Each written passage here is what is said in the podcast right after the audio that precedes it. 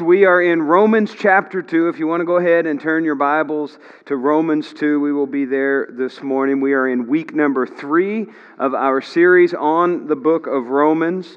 Uh, as we talked about a couple of weeks ago, this is an incredible letter that the Apostle Paul wrote to the church at Rome.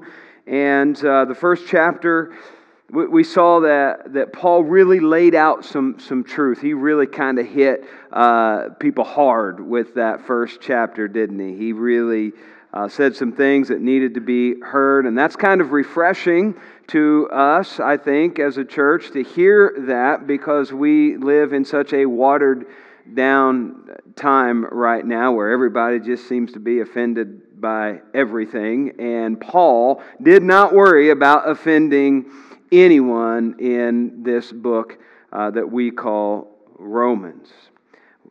Paul never watered it down. And he never watered it down because he was not ashamed of the gospel. We talked about that in verses 16 and 17. And because he loved people and he loved the gospel, he shared the gospel with as many people as he possibly could. And we also learned last week that that gospel message needs to be balanced. It's not just a feel good message where uh, God just loves everybody, and, and He does love everybody, but that doesn't mean that, that you just go do whatever you want to do because God loves you, and somehow at the end you're going to get a free pass because He loves you.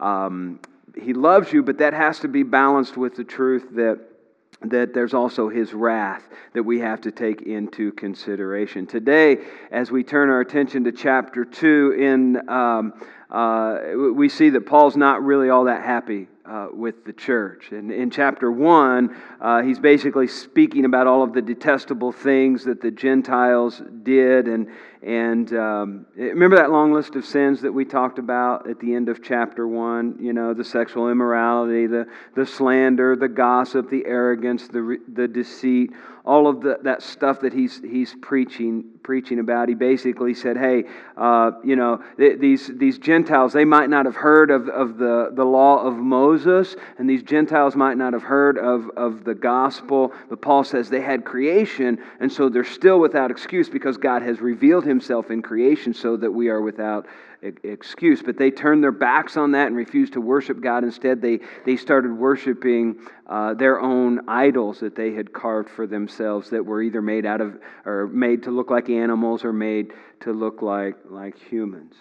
Well, now in chapter 2 of his letter, Paul flips the script a little bit. In the first chapter, you know, I can just kind of see they've gotten this letter from, from Paul. Have you ever gotten a letter and, and you're excited to get this letter because you see who it's from? You're like, oh, I can't wait to see what they say. Or maybe nowadays it's more like email. And, and you get this and, and, and you're excited to read it. And then you open it up and you're kind of like, eh wasn't really expecting it. That's kind of what happens in, in this scenario. I picture the church at Rome receiving this letter from Paul, and they're excited because they had heard of Paul. They knew who Paul was. They hadn't met him yet. And, and so they got this letter, and I can kind of picture uh, maybe one of the elders of the church standing up and say, Okay, everybody kind of gather around. We're going to read this letter. We're going to read this letter from Paul. All right, let, let's do this. And, and then, then he, he starts, they start reading the letter, and, and, and they, he talks about sexual immorality and, and how it's bad. And all the people are saying, Amen, brother, preach it. And,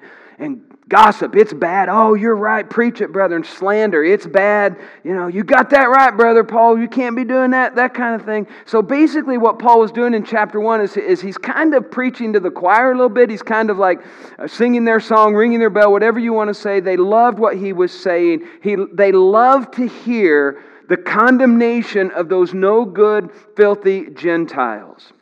And Gentiles are basically anyone that is non Jewish right? And so I can kind of hear the church saying, Those filthy animals, I knew they were no good anyway. And the Jews hated the Gentiles, okay?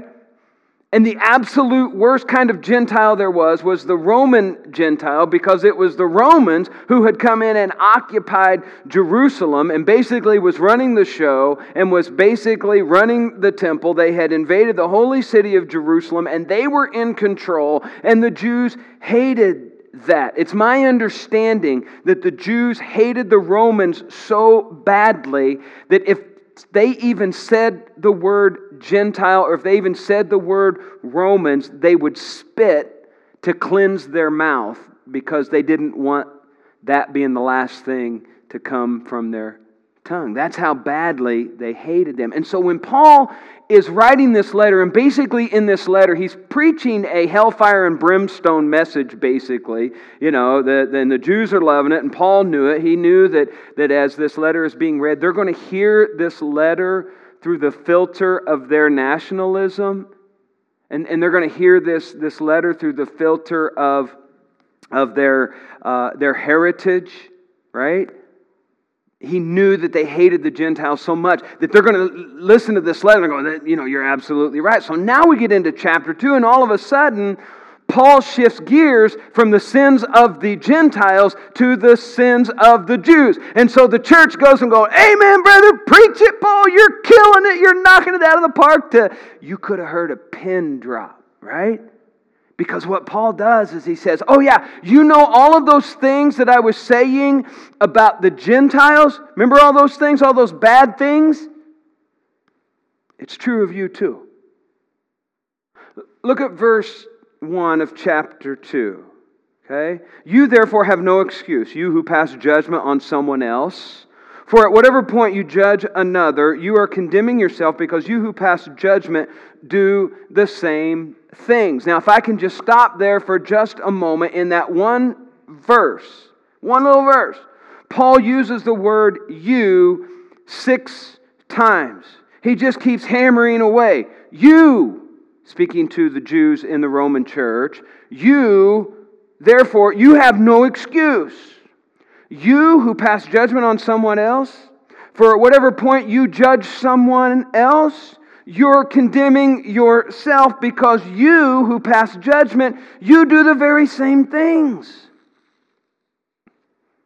And this other stuff that Paul was saying was the Gentiles, he's basically saying we kind of expect that from them. They're the Gentiles. We know that they don't believe in God. We know that they don't believe in Jesus Christ. We expect them to act like that, but you, you should know better.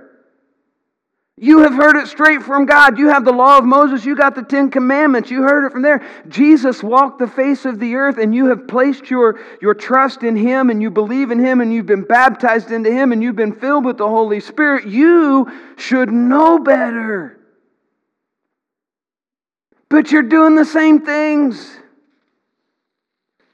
In chapter 1, I kind of I picture uh, these Jews, you know, they're just they kind of like at the first Christian church of Rome, you know, and there's amen, brother, like I said before, and then chapter 2 starts out and the and the mood changes. They're all just excited and they're just all fired up because Paul's preaching against those no good, worthless Gentiles. He gets into the first couple verses of chapter 2 and they are just man, they're tore up.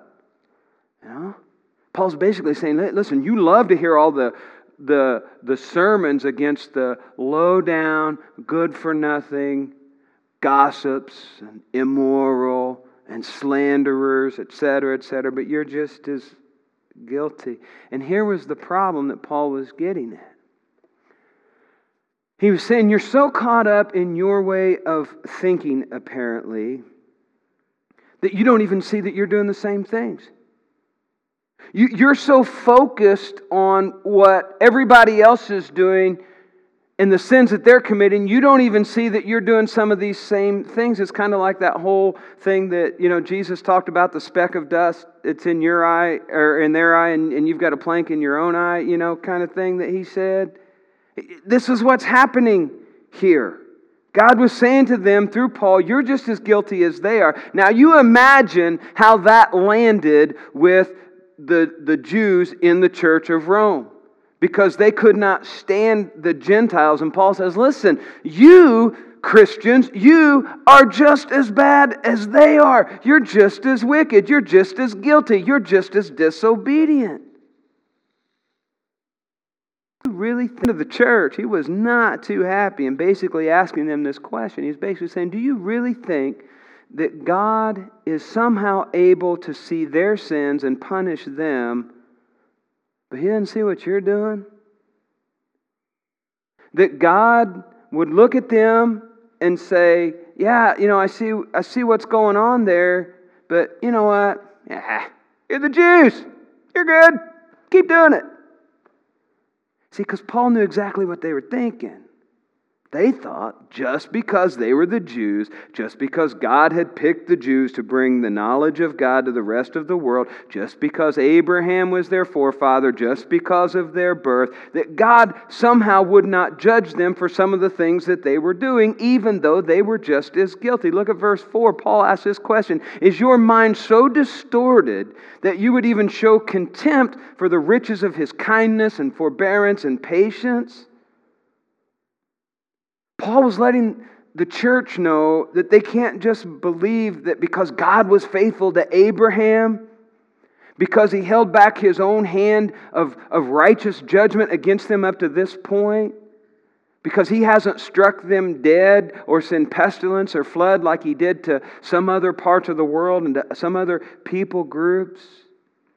That just because God did that, does that mean that they're off the hook now? Does that mean that, that they should take that as a sign that God is pleased with them? See, the reason God didn't demolish Israel wasn't because they were so good, it's because they were so bad. God knew that if the angels of judgment came and Jerusalem with Israel was destroyed, the Jews would all perish. And God has always said He would always keep a remnant. And He was still trying to keep a remnant. He was still trying to keep a group of faithful people. That's the only reason they were still alive at that particular point. And they thought they were just wonderful. They thought, hey, we can do whatever we want to do because we're God's chosen people. Now, as you can imagine, their mood changes again from great, you know, they're doing great, to all of a sudden they're not doing so great. And then all of a sudden they're probably starting to get a little bit ticked off because they've been called out. And I can imagine the Jews, they're being upset and they're probably wanting to fire a letter back to Paul because they're God's chosen people and they're ready to strike back at Paul. How dare you say the things you said about us? Do you realize who we are? Know, who does he think he is? And they, they basically proudly stood up and proclaimed, You can't talk to us like that. I can hear him doing it. We're the Jews. We're the sacred keepers of the law of Moses. We don't worship idols, we worship Yahweh, the one true God. In fact, God has made us, the Jews, a guide for the blind, a light for those who are in the dark an instructor of the foolish, a teacher of little children. That's what God has made us. We have the law.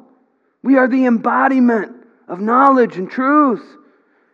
And Paul counters with saying, Well, yeah, if y'all are so wise that you teach each other and you teach the children, you do all this, why don't you, why don't you uh, teach yourselves to do the very things that you are teaching everybody else to do, but you're not following yourself? Look at verses 21 through 23 with me, if you will. Here's what he says. You then who teach others, do you not teach yourself?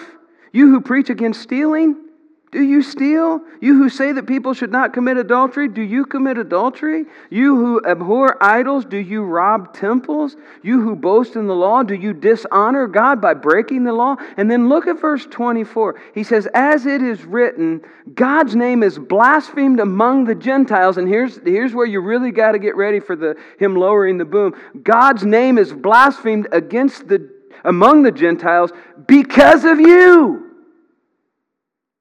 There are people who don't believe in God because of you. That's what he was telling the Roman church. There are a lot of people outside the church who don't believe in God because the way you so called Christians act. Have you ever heard that before? Have you ever heard someone say, hey, you know what? I'm not going to go to church. The church is full of hypocrites. Has anybody ever said it? Someone that you love, someone that you would love to see seated right next to you this morning who will not step foot in a church because they've seen how we act. Go ahead, raise your hand. Do you know someone? Absolutely. I don't need the church. I can be that good at home. No? And, and, and so Paul's laying into him, and here's the deal the Jews, instead of just taking their medicine like they should, they're not done yet. You know, they're a little bit self deluded here. They're not going to die that easily. Here's what they say his argument is hilarious. But we have circumcision. Yippee! Right? To which Paul responds, circumcision, circumcision, circumcision, or something like that.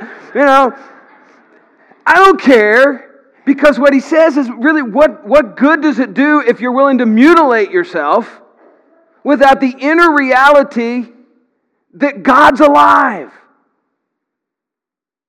Doesn't really matter what you do if nothing has changed in here. What is outward circumcision, he says, without the inner reality that God is who he said he was? It's meaningless. And Paul said, You can have your law, you can have your prophets, you can have your circumcision, you can have your celebrations. If you don't believe in God, you're, if you don't believe in Jesus, you're dead meat. If you don't live like He wants you to live, you're hypocrites. Huh? Reminds me of the story about a forest ranger who's making his rounds into a remote part of a wooded uh, forest. And it, it's, a, it's a reserve where animals were protected. And, and as the ranger is coming through the forest, he, he comes across an, a really unkempt man who's sitting by a makeshift campfire. And to the ranger's astonishment, the guy is sitting there and he's eating a fish and a bald eagle. Well, the man was consequently put in jail for the crime, and he was soon brought before the judge for his crime. And the judge asked the man, said, Do you know that eating a bald eagle is a federal offense? And he said, Yes, I do. I do. But if you let me explain my case, I can tell you why I was doing what I was doing. And the judge said, Okay, you may, you may proceed. He said, Well, I got lost in the woods, and I hadn't had anything real to eat for several, uh, several days, almost two weeks. And, and, and he said, I was so hungry. Uh, I was just eating plants and, and I was just trying to stay alive. And the next thing I see is a bald eagle swooping down over the lake and grabbing a fish. And I thought if I just startled the eagle, I could maybe steal the fish. And lo and behold, the eagle lands on a stump not far from where I was. And I threw a stone toward the eagle, hoping he would drop the fish and fly away. But unfortunately, because I hadn't eaten in so long, I was a little bit weak and my aim was off and that rock hit the eagle right in the head and killed it.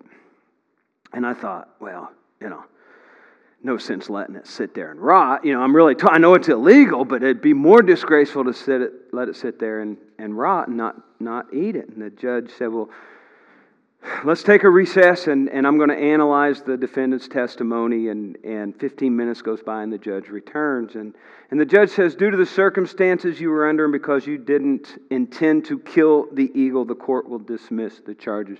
You're free to go. But before the man left, the judge leaned over the bench and says, If you don't mind me asking, what does bald eagle taste like?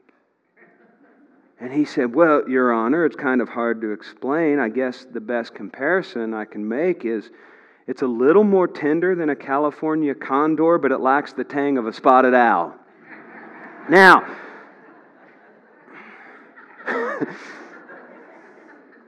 that probably offended someone. I'm sorry. Um, you know, that's how some of the Christians in Rome were behaving.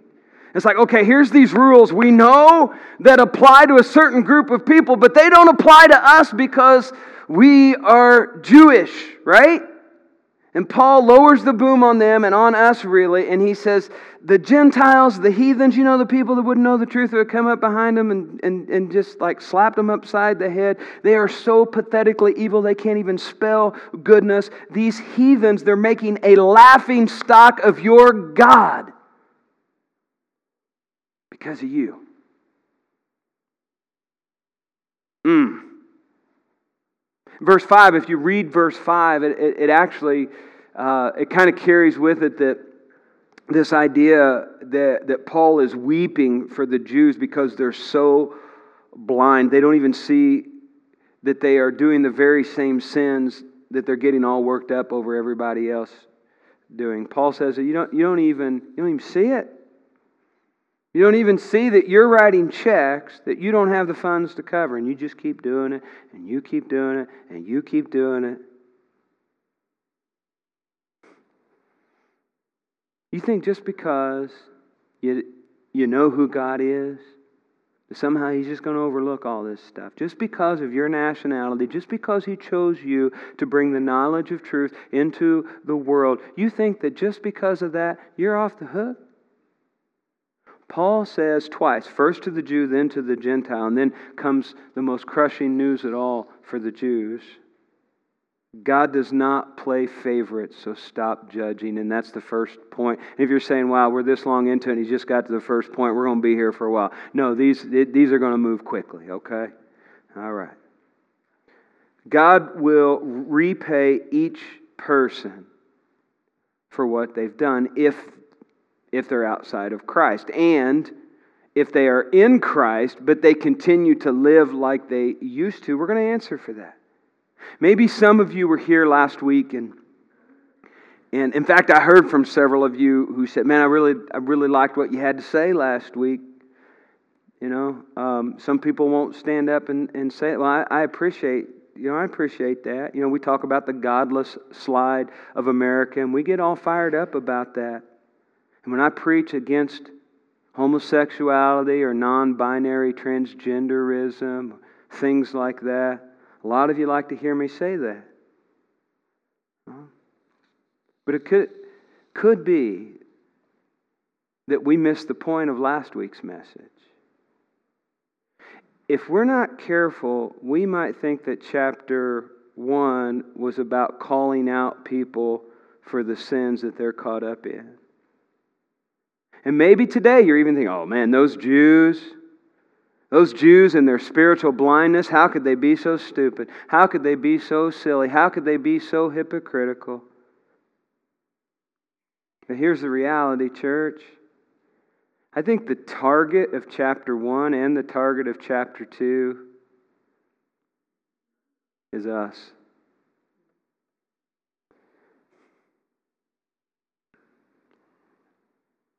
Paul says, You, you, you. You're doing the very same things. It's you, it's me, right? It started out with Paul condemning the Jews because we're much more open to criticism when it's against other people, aren't we? You know, when we hear somebody criticizing someone else, oh, yeah, yeah, that's right. And we're not going to call people out for being critical of someone if it's about somebody else. But when the, when the tide is turned, the criticism comes toward us. We don't like it so much. But Paul is saying that we are just as guilty as the heathens. First century Jews were just as guilty as the Gentiles because they condemned in the Gentiles what they were guilty of too. Actually, they were more guilty because they had the law of Moses and they had the prophets and they had all of this other things that the Gentiles didn't have. They had a better opportunity. They were equally guilty, but they were more accountable because they had been given more light. 21st century Christians, we're just as guilty as the first century Jews, but even more because we have more light than has ever been given in the history of mankind. We have the Old Testament, we have the law, we have the prophets, we have the New Testament, we have the Holy Spirit living inside of us. It's given to us at baptism. We have more light. We know better. And yet we do the very same things. In the words of Jesus himself, the one who does not know and does things deserving punishment will be beaten with, with few blows. But here's what he continues to say For everyone who's been given much, much will be demanded. And from the one who has been entrusted with much, much more will be asked. Guys, we've been given so much. We've been given so much light, so much truth, so much of God's Word. And yet, I feel like as the church, many times we'd rather stand and condemn and point fingers rather than look at the sins that we're doing, which are very similar to what the world's doing. So that's the second point. We're the ones with more light, and we're held to a higher standard. Right? They thought just because they had the law, just because they had circumcision, just because they had the temple, just because they had the blood of Abraham, they were somehow exempt from judgment. They were guaranteed acceptance by God. And I think that some Christians today, just because maybe they were born into a Christian family, just because maybe at some point in their life they got baptized, they made their way down to the front, and they made some sort of commitment that now, because we've done that, we can do whatever we want to do and not be held accountable. Or maybe we just think because, you know, we, uh, we're Christian, and, and I think sometimes we're guilty of thinking, some people haven't even made a decision to follow Christ, and they think just because they live in the United States of America and we are Christian, quote unquote, that we're good with God, and that He's just going to look at us and kind of wink at our sin and say, It's all right. God expects more from us because He's put so much into us. Would you agree with that? That's our third point. God, He expects more from us because He has put so much into us. And so today I want to close by asking you some questions that I think we need to wrestle with today. Maybe some of you don't. I'm going to guess there's at least one or two questions on this list that we need to wrestle with, though. I want to ask you the same questions that Paul would ask his listeners. Are you guilty of condemning other people's sins when you and God know that you're just as guilty of some sins in your life, maybe the very same sins that you condemn, or maybe something worse? Maybe worse? I thought all sins were equal. I think all sin is equal to a holy God in terms of not being able to be in his presence but there are greater consequences to certain sins than others. There's more collateral damage to some sins, right? Second question Have you ever had an unforgiving spirit towards others because of their sin, but then you make excuses for your own sin? Do you not realize that your sin, the same or different, that you're condemning someone for, are more grievous to God, brings more tears to the eyes of Jesus because you have more light and more knowledge? We can't expect the world to act like us.